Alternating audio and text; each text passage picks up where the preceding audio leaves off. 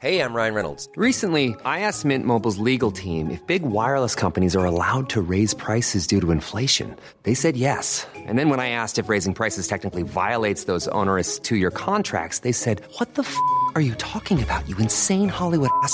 So to recap, we're cutting the price of Mint Unlimited from $30 a month to just $15 a month. Give it a try at mintmobile.com slash switch. $45 upfront for three months plus taxes and fees. Promo rate for new customers for limited time. Unlimited more than 40 gigabytes per month. Slows. Full terms at mintmobile.com. Hello? Hello? Podcast Network Asia. Network Asia. Isang paalaala. Ang susunod na kabanata ay naglalaman ng mga salita at pahayag na maaaring magdulot ng takot, pangamba at pagkabahala sa ating mga nakikinig, lalo na sa mas nakababatang gulang. Huwag magpatuloy kung kinakailangan. Tuloy po kayo sa ikalabing dalawang gabi ng San Telmo Society. Sinimulan ko noong nakaraang linggo ang Dark Tourism Series sa ating mga regular episodes. Ang pakay ng series ay maipasyal ko kayo sa iba-ibang tourist destination na maaaring pumukaw sa inyong pag-iisip habang lahat tayo ay nakatigil sa ating kanya-kanyang mga tahanan. Nagustuhan niyo ba ang episode last week? Sana naman. Kung may gusto kayong i-feature na lugar o kung may sarili kayong mga kwento sa mga lugar na maaari nating talakayin sa Dark Tourism Series, maaaring ito ay isang hotel, isang sikat na pasyalan, abandonadong gusali o kahit isang mataong resort basta kung nasaan ang mga kwentong katakataka. Sana ay maikwento mo sa amin at sisiguraduhin kong maisama kayo sa mga susunod na episodes. Ngayong gabi, makakasama natin ang isang kaibigan upang magkwento tungkol sa kanilang mayaman at matandang kasaysayan bilang isa sa mga pinakamatandang angkan sa Pilipinas. Si Mike Keeping ay mula sa mahabang linya ng pamilya ni Leonor Rivera at Charles Keeping Jr. na nabuhay noong 1800s sa Kamiling Tarlac. Maaaliw ka sa aming kwentuhan dahil matutunghayan natin hindi lang ang kakaibang kwento ni Mike at ng kanyang pamilya, kundi pati na rin ang mga kwentong naipasa pa sa kanya mula pa noong 1900s hanggang sa kasalukuyan. Nariyan ang mga nagpaparamdam ng mga nilalang at mga gumagalaw na webless na napaloob na sa lumang bahay ng mga keeping. Ngunit ngayong gabi, bubuksan natin ang San Telmo Society para kay Mike. Halina at sumama na kayo sa aming kwentuhan.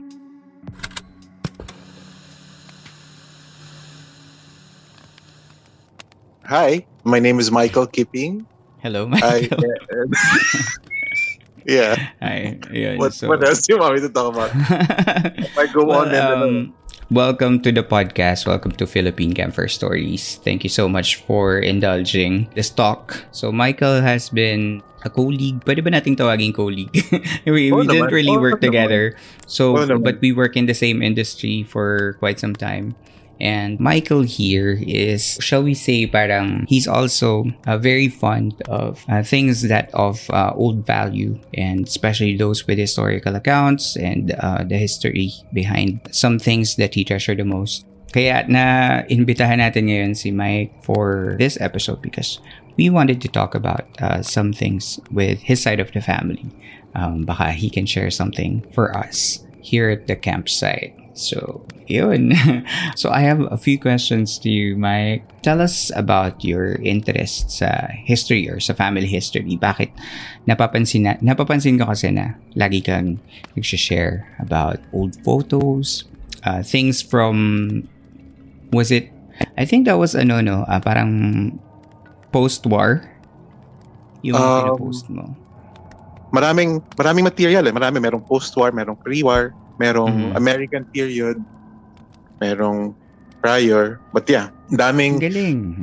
we're, we're lucky that uh, that we were able to uh, save most of it. Marami na ring marami na ring nawala pero marami pa ring naitabi. So, yun ang mahalaga. Bakit nga? Um, um, if you don't mind sharing, um, well, your your last name sounds foreign. Can you tell us more about that? Um, our family, our last name is Kipping. Uh, it's a British last name because my great grandfather came to the Philippines and uh, was part of the team that built the first railroad from Manila to Dagupan.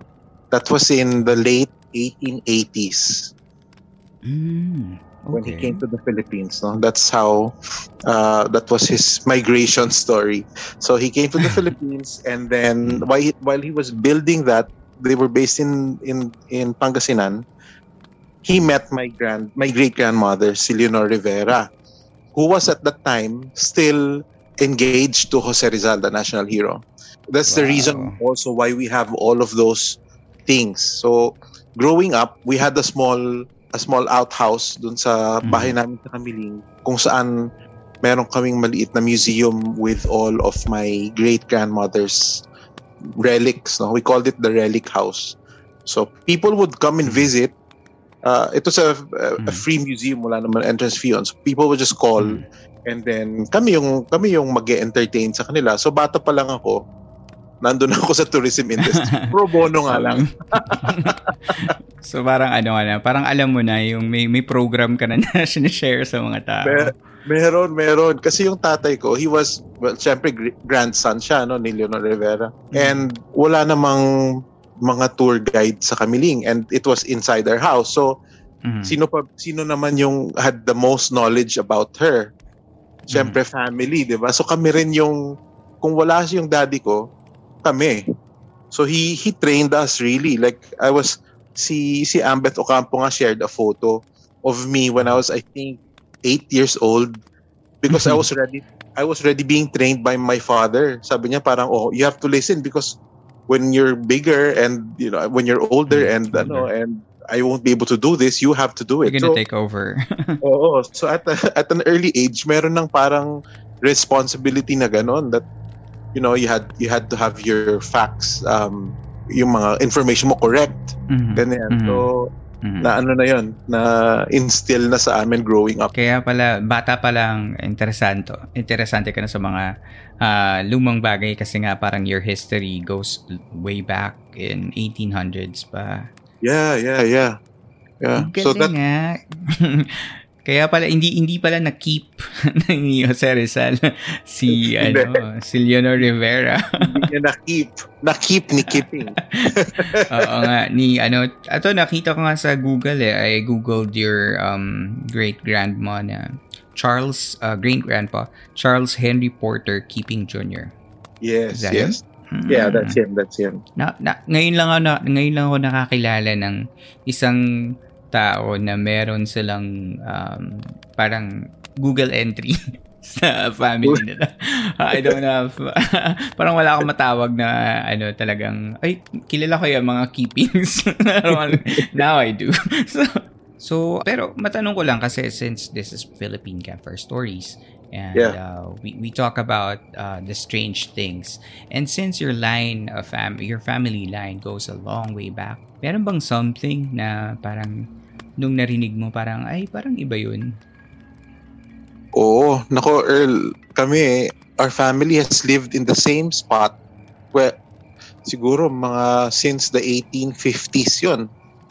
Or a Is little it? after. Oh. Yeah, yeah, in Kamiling. Our lot, Mhm. well, the, the compound, you know, uh, is where Leonor Rivera's parents' house Mhm. was. So that's where they lived since uh, the mid of the 1800s.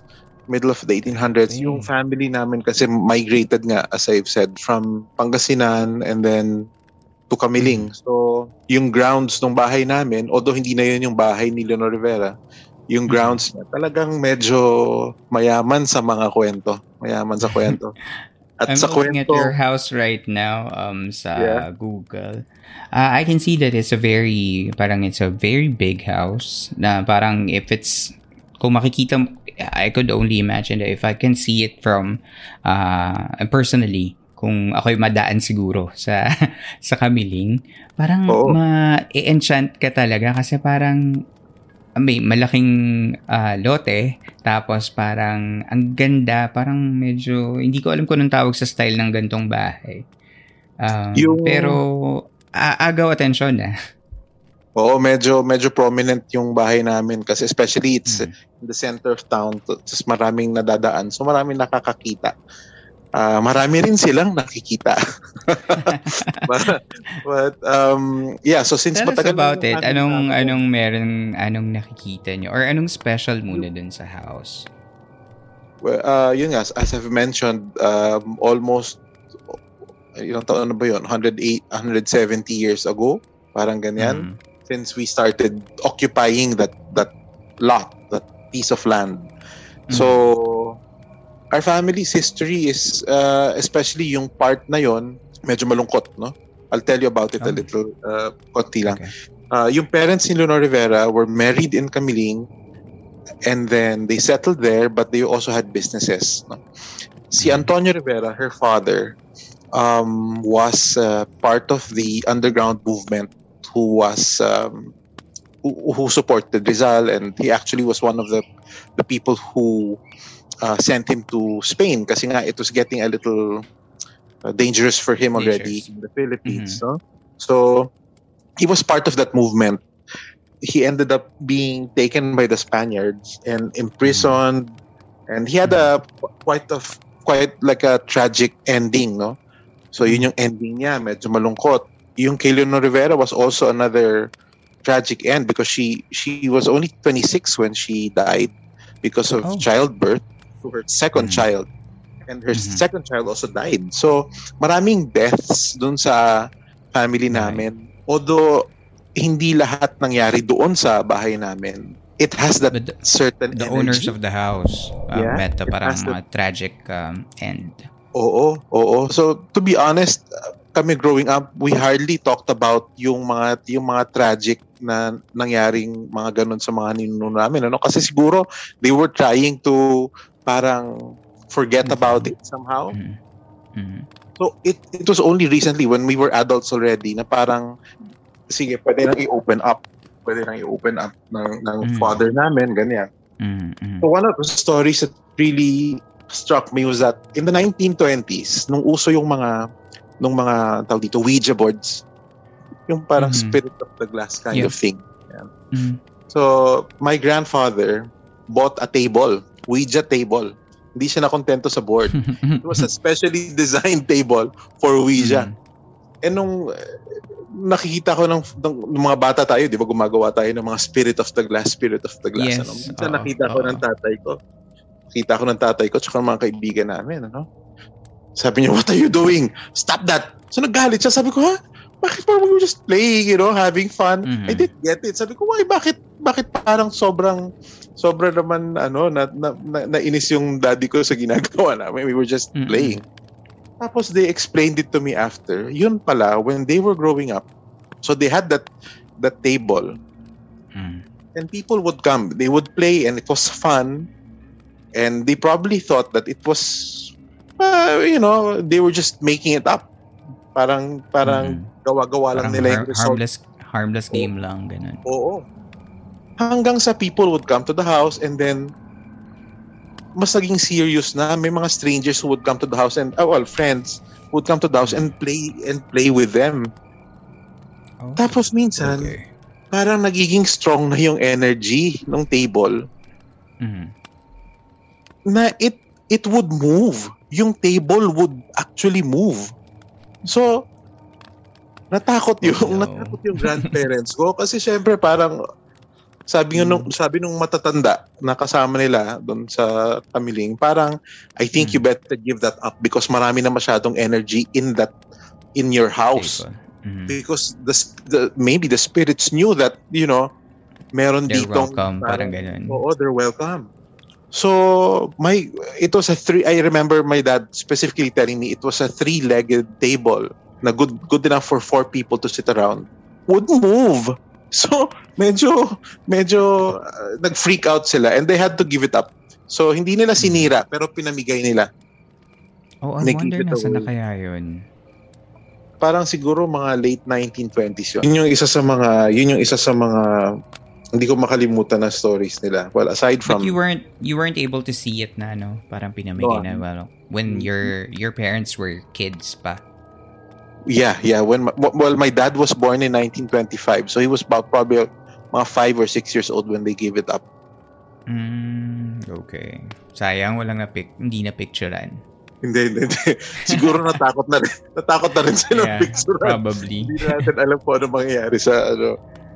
But that But, was just ah, ah, one. Sana nakapag-cleansing naman yung mga lolo mo before at that time. Kasi if they invited the those energies, those spirits in using that table, baka eh. naiwan. Baka nawala yung, nawala yung medium pero naiwan yung energy. I hope they they cleansed your house. They did. Yun, yun ang sasabihin ko nga sa'yo. Yung energy dun sa bahay, merong particular energy dun sa space Mm. namin. No? It's Mm. actually, uh, kami, we feel like parang bantay. Parang ganon. Okay. Parang it's a, for us na family members, we're not scared. It's more like we know Mm. that there's something there, Mm. but it doesn't, it doesn't kasi interrupt or, or, or, I don't know, it doesn't in make us way. feel Mm. Oo, it doesn't make us feel na parang we're unwelcome, parang ganyan. Di ba? Mm. No, we're not welcome. Is it So- uh, parang um the same energy? Parang does it manifest? Ah, nakikita nyo ba? Ako personally na- nadinig, ano, nadinig.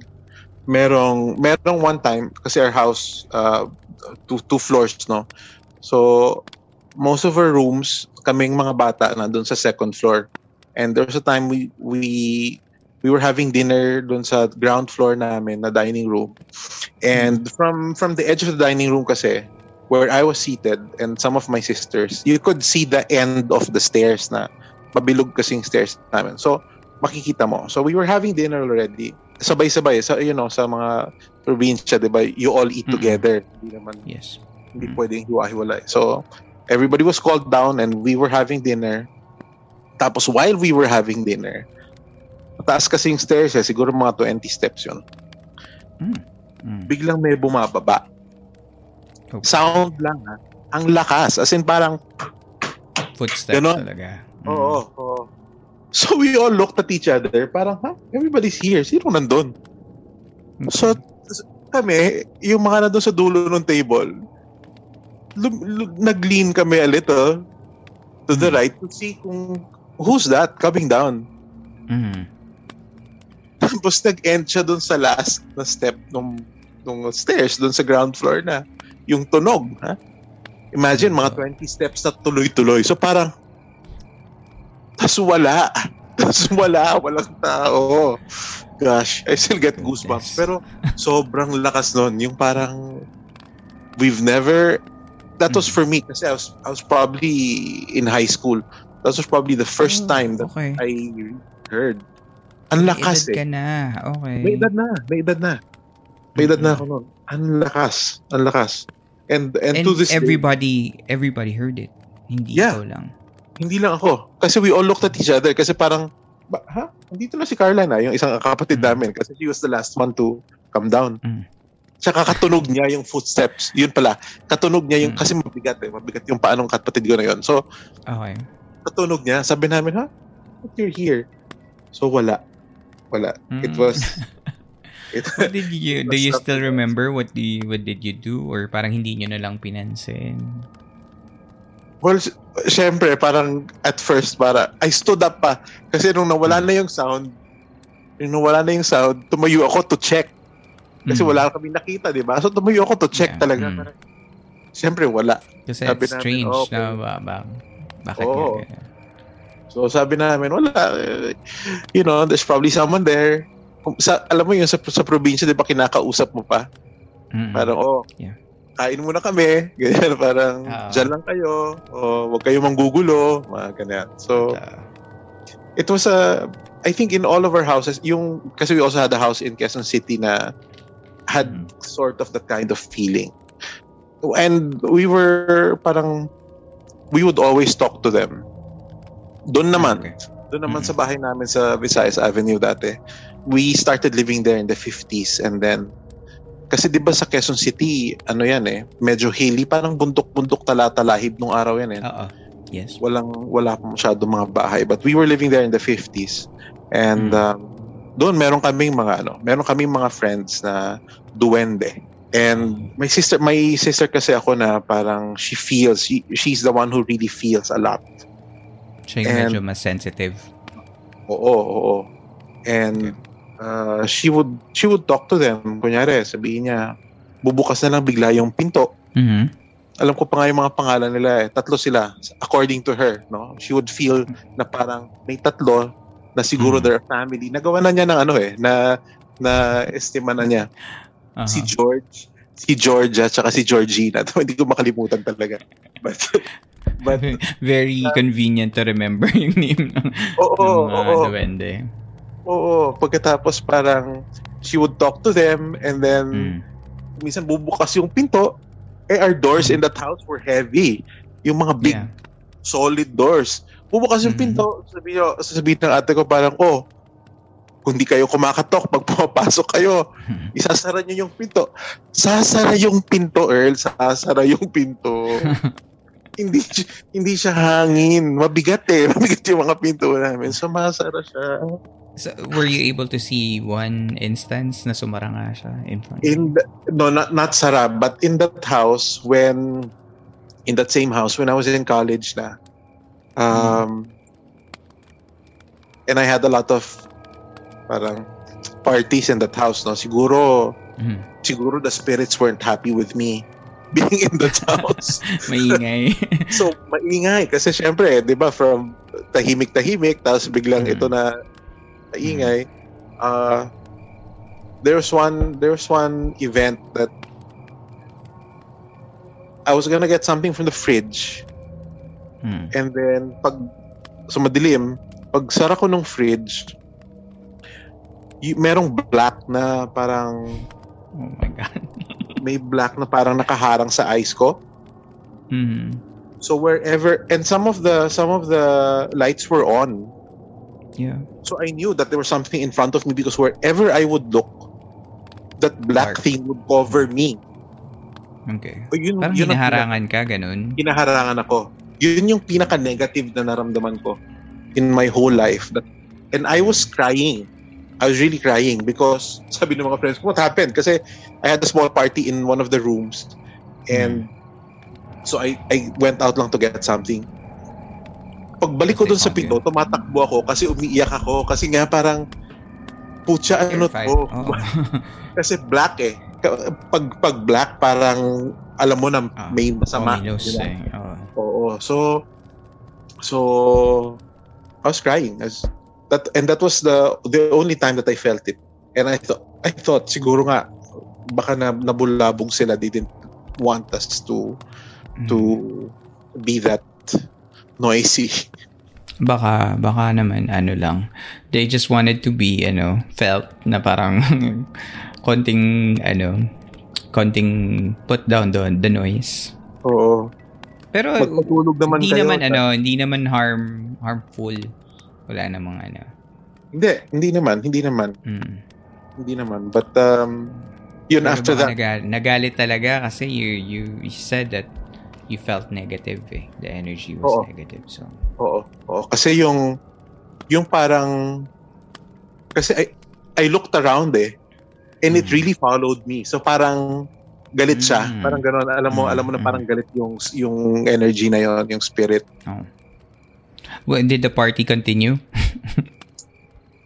Well, syempre nag-die down na nung nakita nila ako, umiiyak ako, di ba? Bakit? Bakit siya umiiyak? Bakit siya, siya tumakbo pasok doon sa kwarto? Oo. So, so wala. And after that, I remember parang Mm. we only we only would meet up na lang during the day hanggang afternoon. Hindi na lumalampas ng parang hanggang madaling araw. Hindi na. Hindi ko na ginagawa. in respect, in respect Oo. to, ano. Oo. At least Diba? it served you, ano, it served you something like sensible na at least hindi ka na nakakaperwisyo din. Oo. Oo. maganda naman. May maganda namang kinalabasan May mag-. Oo, may maganda. Mas naging sensitive ako sa mga sa mga spaces, ganyan. Yeah. So, which is true.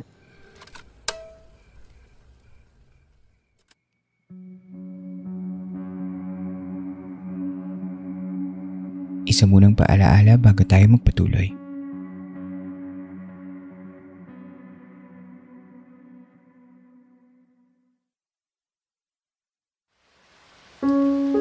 Minsan, kailangan lang ng manunulat ng kausap. Minsan, kailangan lang ng mambabasa ng pag-asa. Minsan, kailangan lang ng tagapakinig ng pag-ibig. Ako si Edgar Calabia Samar, may akda ng ilang premyadong nobela at aklat ng tula. At inaanyayahan ko kayong makinig ng aking podcast tungkol sa panitikan at pagsusulat at pagmamahal. Ang mga teorya ng pagkahulog. Dito lang sa Podcast Network Asia.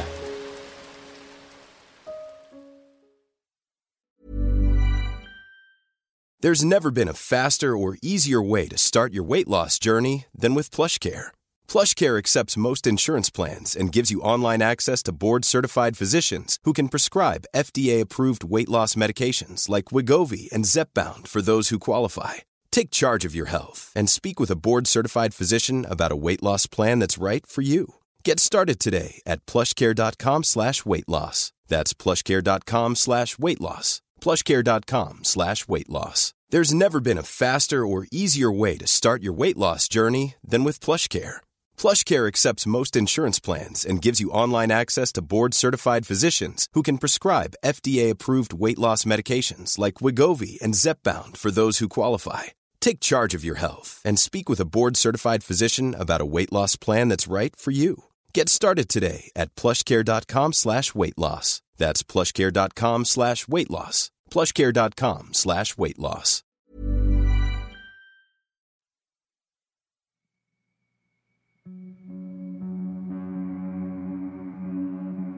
Sa pagbabalik ng Philippine Campfire Stories.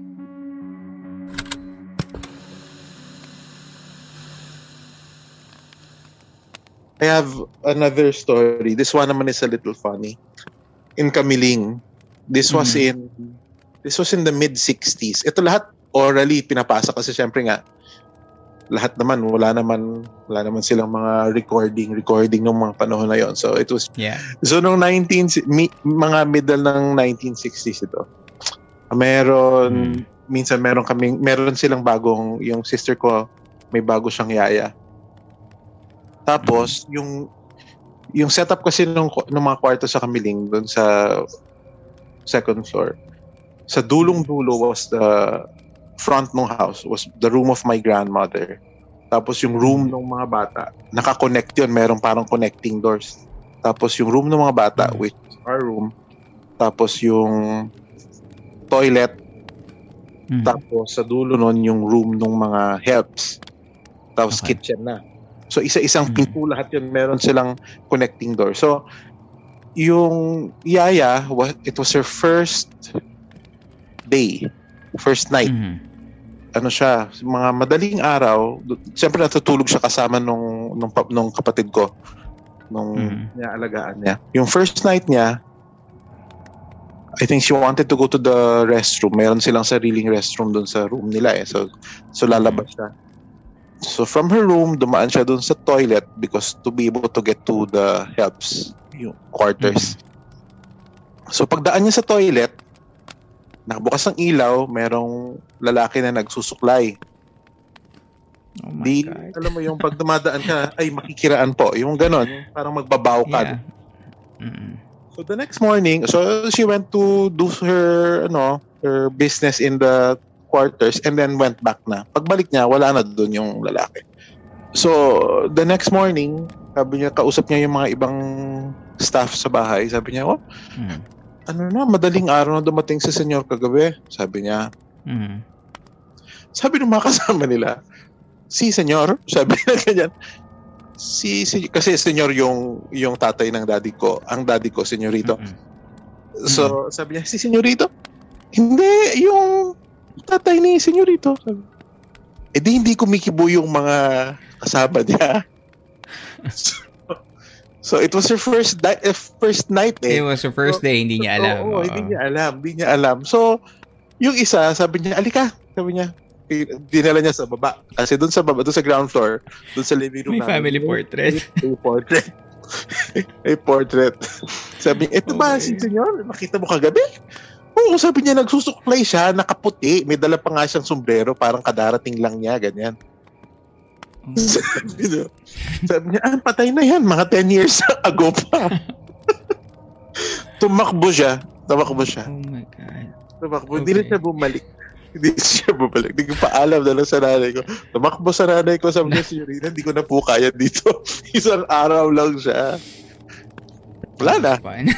Yeah. Para siyang yung straight from the movies, no? Oo. Yung, Oo, oo, oo. Parang ganun. Oo. Parang yung may nakita tapos titingin doon sa old family portrait na so makikita niya doon yung image ng nakita Oo, niya. oo, parang movie, di ba? Okay. Parang movie.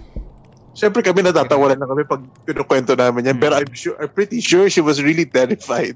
Oo, God, Oo. first day mo, tapos old house, tapos Oo. alam mo nang may history. Kaya nakakatakot. Feeling ko nga kung ako yung siguro yung pupunta sa bahay, matatakot din ako. Not because of anything, but because yung alam mo yun, yung parang pag, di ba sa movies, pagka malaking bahay, tapos gano'n na parang grandioso pa, parang expected mo na yan, eh, may, ano, may pa-surprise sa loob. Oh, may pa-surprise. Oo. So, Oo, may, may, ano, may, may kasama. So, yun, parang, naki, tas nakita ko pa yung picture ng ano nyo, yung house nyo. Yung parang may balcony. Yung, alam mo yung mga um, oroplata mata. Mga ganun yung mga setup nyo. parang ganon, parang ganon nga. parang ganun yung itsura ng bahay nyo. So, na, nai-imagine ko yung nangyari doon kay, kay ate.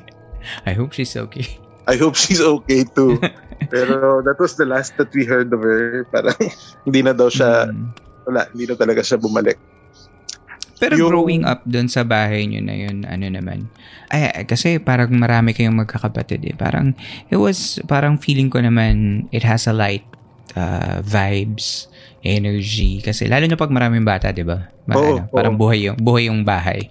Buhay, buhay siya. Maganda yung energy niya. Pero alam mo na meron na meron Mm. pa kayong ibang kasama. Yung pag tumahimik na paggabi.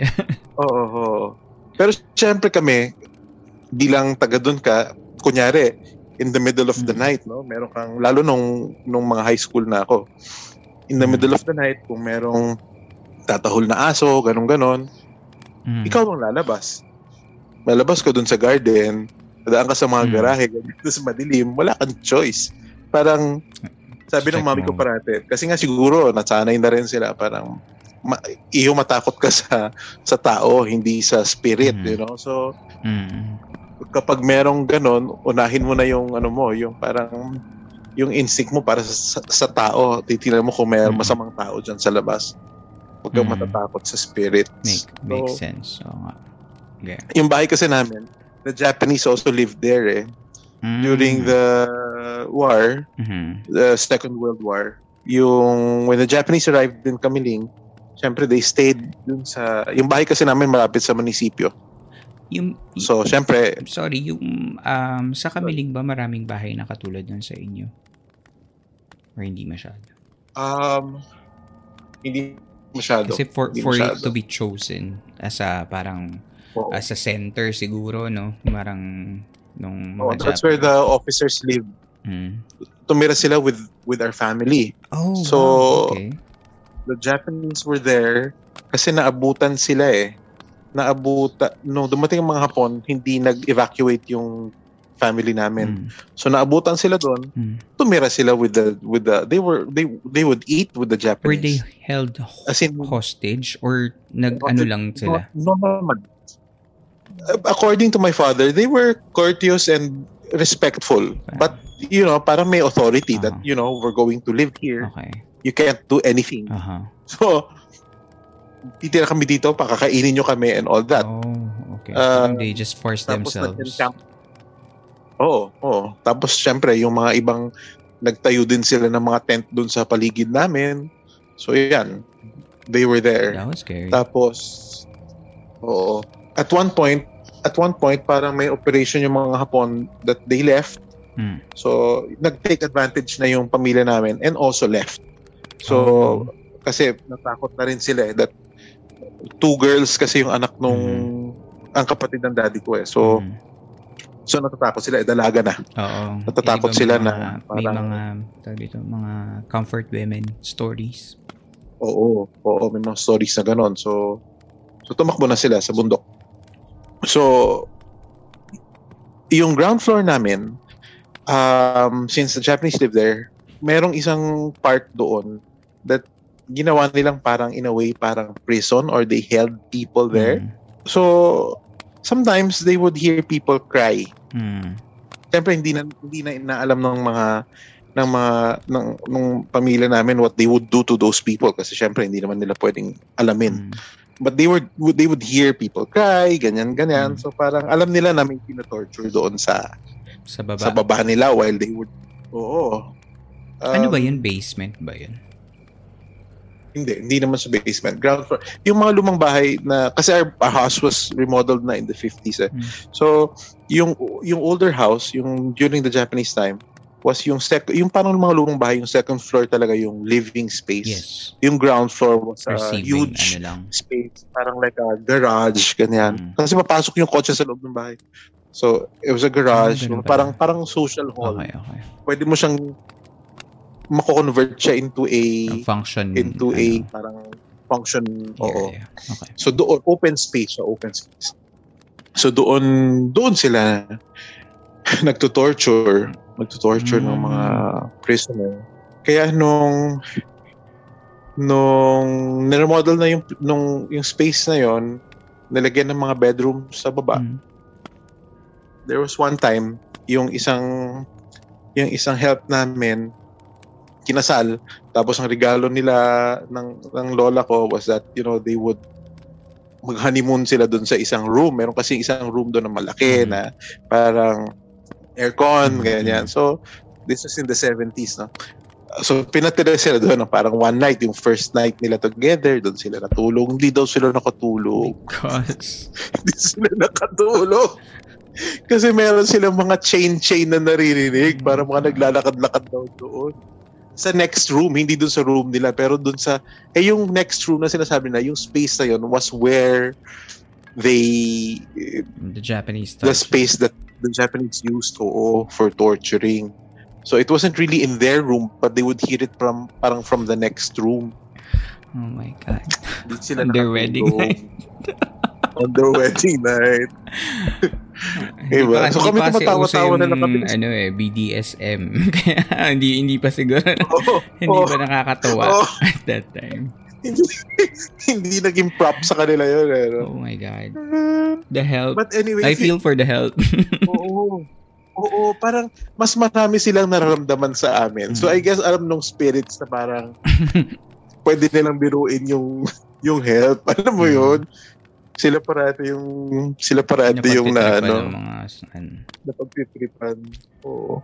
Marami sila nakikita through the years. Ah. It was usually them na na nakakaramdam and they would tell us. They would tell us. Marami. ah, marami dun sa kambing. No, grabe. Baka ano, um, I'm, I'm not sure if your family is open to it, but have you had any um, paranormal investigators looked at your house, maybe cleanse uh, an area, something like that? Or there's no need naman Wala kasi? pa. Um, I don't know. There's no need kasi alam naman namin na meron eh, no? Kayo Pero wala pang nag, ano. Oo. Sabi wala pang ano, wala pang nag, um, nag-present na Mm. to kind of study. Wala. Oh. Wala. Eh, may mga listeners And tayo sa naman. podcast na uh, could be from Tarlac. baka, baka now they, oh, baka pwede kami pumunta dyan. Sige. At their own risk. Well, eh, hindi naman. I'm sure the, the um, entities, whatever it is na you guys feel whenever you're in that house, I'm sure it's, uh, they found a way to coexist with uh, whoever's living currently. That's true, that's true. Pero yung, recently, since nga mas tahimik na doon ngayon, Mm. whenever we would go home, Mm. yung partner ko, kasi he feels a lot. Mm. He's very sensitive. Meron siyang mga rooms na hindi talaga pinapasukan. Ayaw niya. Mm. Kasi malakas. Okay. Malakas daw talaga. Oh. And it's funny because yung malakas na feeling, dun sa mga busier parts of the house when we were growing up. So parang, ha, sabi ko, hindi ko, hindi ko mag-get. Bakit nandun yung malakas? Siguro nga kasi, because it was busy, Hmm. mas maraming naiwan dun na energy. I don't know, yun yung yung iniisip Hmm. ko. Kasi kitchen eh. Bro. Yung mga ayaw niyang pasukan Mm-mm. na rooms, yung mga kitchen, Mm, mga ganon. Probably. Yung, we also have a prayer room. ayaw niya yun, talaga yun. Definitely hindi. Yung prayer room, ayaw niya. Possibly kasi yung um they say that yung mga energy imprints of the people who used to live in in an area in a house uh, yun yung parang naiiwan yung yung strongest energy or characteristic nila while they're living. Not necessarily yung kaluluwa or yung essence nila. Parang just the energy imprint, yung parang residue na lang ganun. It's um, Oo, left oo. in in an area. Kaya yun, minsan naranas-sense pa ng mga sensitive like your partner. Baka yun. Siguro nagluluto pa rin sila hanggang Baka ngayon. may ano, party pa rin silang ina, ina, ina, Baka may pinagpe-prepare. Hindi ba? Hindi kami nasabihan. Sorry. Well, this house of yours is not one of those ki- uh, that's, that kind of houses. Yung mga, hindi naman ito yung galing pa sa mga family mo from generations before, the ones you're living now. Well, kasi the house of the first house that was built there, Mm. yun nga in the mid 1800s, was a corner house. Yung parang mga bahay na bato. Mm. Yung yung baba was bato, the second floor was uh, wood. Mhm, mhm. Uh, that was the house of the parents of Leonor Rivera. And it was bigger than our house now. Imagine ha, parang longer daw kasi nga they had balls. Mhm. So yung second floor nila, yung description sa amin, the second floor Mm. was big enough to have a hundred couples dancing. Oh. Laki siya. So parang siyang malaki, malaki siya. So when my when when my grandfather rebuilt the house, giniba niya totally yung bahay na yon. Mm. He moved it to the center of the house and made it smaller. Mm. So smaller version na yan nung original house nila. Oh. He he he built the yung house sa middle ng 1920 and then he had it remodeled in the mid in the early 1950s.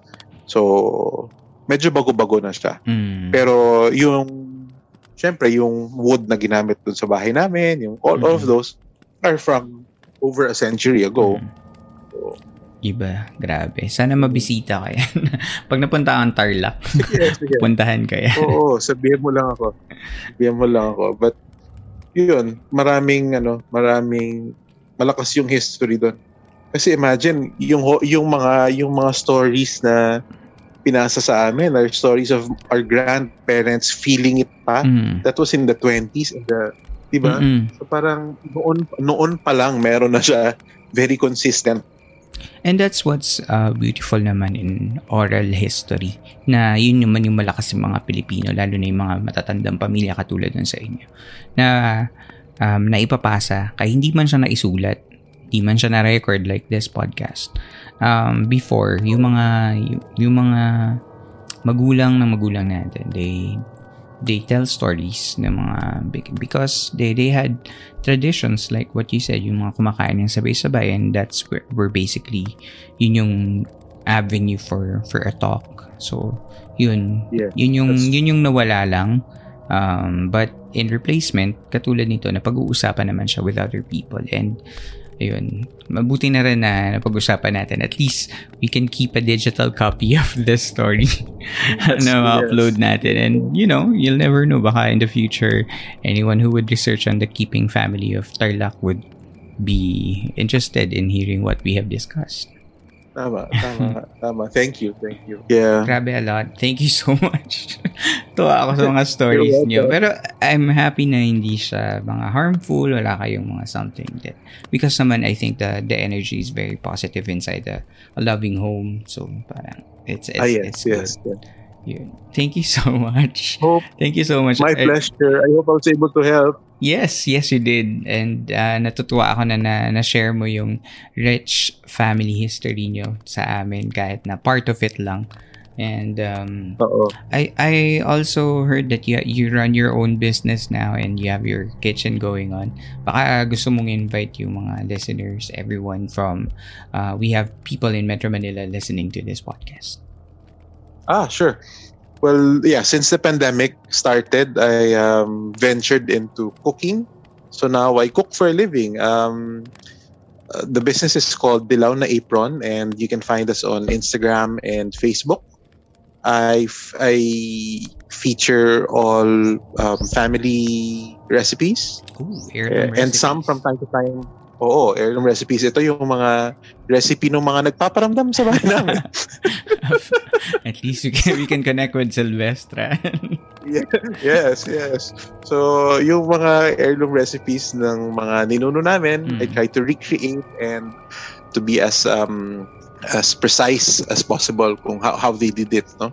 may And that's ano what ba I'm kayo? May sharing. parang old recipe book ba na sin, ano na Meron. talaga fun. Oo, oo. Ang cool ng Meron. family. Maraming o, maraming orally, maraming or, ma- oral na na na uh, what do you call this? Salin. Pinamana. Mm. Pero marami ring nakasulat. So yun lang, siyempre yung process, yung process talaga nung how they did stuff before, no? Mm. Medyo medyo nakakapagod siya. Hindi na yung hindi lo, lo- ay, walang shortcut. Walang shortcut. Ah, so you, you try to ano, para kang um? Julie and Julia. The movie. Parang ganun. You're trying to Parang recreate parang ganun. na yung mga ano no, yung mga dating recipes nila which is very cool. I think um very awesome. Hopefully when I come back to Manila ma matikman ko yung mga luto ng dilaw ni Apron. Oo, oo, oo. Ah, and also, syempre, if you guys are abroad and you want to send love to your family, you can also get in touch with us because um, Yes. actually I noticed a lot of people from from the US and uh, meron din some from the UAE mm, yes, yes. send Oo a lot of they order they order and They and send send, to to their, their loved ones. here. That's true. Oo, oo. Yeah, so Lalo na magpapasko. So, yeah. Keep us in mind. will do. And I will uh, also share your social media dun sa show notes ng episode natin so people can get in touch with you. Thank you. Thank you. Yun, so that's it. Thank you so much, Mike. Um, I hope to see you in person when I come back to Manila. Yeah, thank you. My pleasure. My pleasure, Earl. All right. So, yeah. Thank you.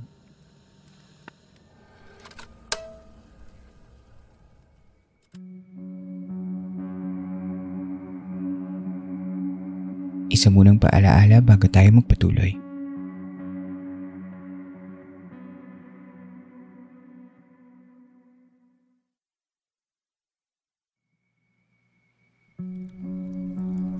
Sa panahon ngayon, ang digital presence ay isa ng basic need sa mga virtual meetings, online school, at iba pang mga streaming activities.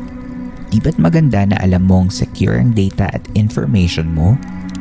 Virtual Private Networks or VPN gives you that layer protection kapag nagkoconnect ka sa mga Wi-Fi hotspots na hindi mo pinagkakatiwalaan. It will also allow you to access content na geo-locked to specific locations, lalo na sa mga streaming apps. We have partnered with NordVPN through Podmetrics for you guys to also enjoy the same experience. They have an amazing promo right now that allows you to get 73% off of the two-year plan plus 4 months free when you use our link in the description and our code PHCampfire before checking out. They also offer a 30-day money-back guarantee. So, ano pang hinihintay nyo? Sign up na for a NordVPN account and visit nordvpn.com slash phcampfire now.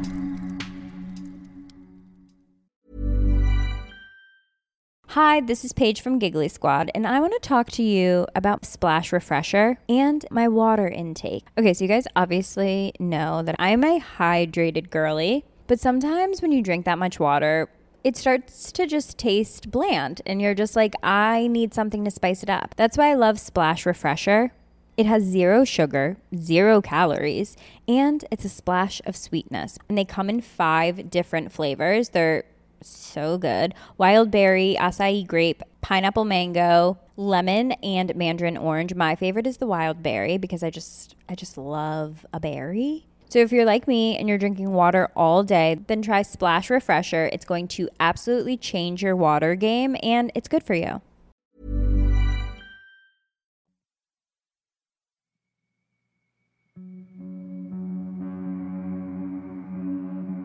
Sa pagbabalik ng Philippine Campfire Stories.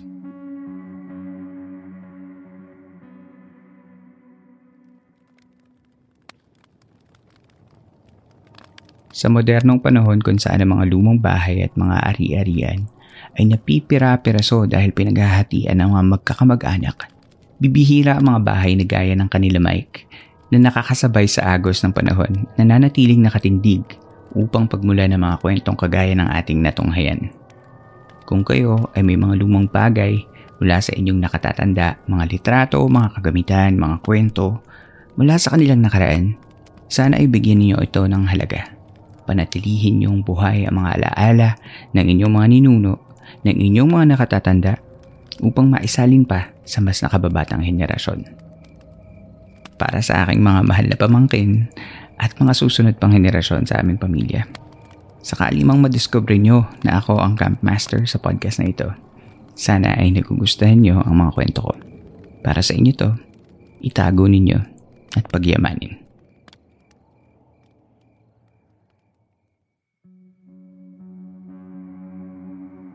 Inyo pong nasa baybayan ng isa na namang gabi ng Philippine Camper Stories sa ating segment na San Telmo Society. Salamat kay Mike sa pagpapaunlak ng kwento. Sana ay suportahan natin ang kanyang food business na Dilaw na Apron. Para sa masasarap na heirloom recipes made with love, puntahan lamang ang link ng Dilaw na Apron sa ating show notes. Sana ay nakatulong kahit panandalian ang pakikinig ninyo upang maipahinga ang inyong mga sarili laban sa mga problema at hamon sa labas ng campsite na ito. Mapapakinggan ninyo ng libre ang mga nakaraang episodes sa lahat ng major podcast platforms. Kung nais ninyo maging bahagi ng podcast na ito, ay maaari kayong mag-submit ng inyong sariling kwento gamit ang inyong sariling voice recording o kahit mag-email lamang ng kwento sa campfirestoriesph at gmail.com at isasama natin ito sa ating story submission segment na San Telmo Society. Kung gusto niyo magbigay handog kahit sa maliit na paraan gaya ng paglibre ng kape o kahit magbigay lamang ng suporta, maaari ito sa pamamagitan ng coffee o kung gusto niyo naman ng exclusive content at early access kapalit ng inyong handog na tulong, maaari niyo akong samahan sa ating Patreon page. Yung suporta na binibigay ninyo ay malaking tulong para maipagpatuloy ko ang programang ito. Maaari nyo ring i-follow at i-like ang ating mga social media accounts sa Twitter at Campfire Story PH at sa Facebook page na Philippine Campfire Stories. Ang Philippine Campfire Stories ay miyembro ng Podcast Network Asia at powered by Podmetrics, ang pinakamadaling paraan upang kumita sa pamamagitan ng podcast. Sa Podmetrics, maaari niyong pagkakitaan ng inyong podcast sa pamamagitan ng mga ad campaigns and marketing affiliations. Para sa mga podcasters na gaya ko, maaari kayong mag-sign up sa podmetrics.co at gamitin ninyo ang aking referral code, Philippine Campfire Stories. Capital letters ang simula ng bawat salita, ang P, C at S at walang space. At makikita din ito sa show notes ng ating episode. Kung nais naman ninyong makipag-collaborate para sa marketing ng aming programa, magtungo lamang sa advertiser.podmetrics.co at hayaan niyong tulungan namin kayong maipahayag ang inyong mga produkto at serbisyo sa ating mga listeners. Nais kong tulungan ng mga tatak at produktong Pilipino dahil naniniwala ako na gaya ng mga kwento natin sa Philippine Camper Stories, mahusay ang tatak lokal. Muli, maraming maraming salamat po sa pakikinig. Hanggang dito na lamang po at hanggang susunod nating kwentuhan.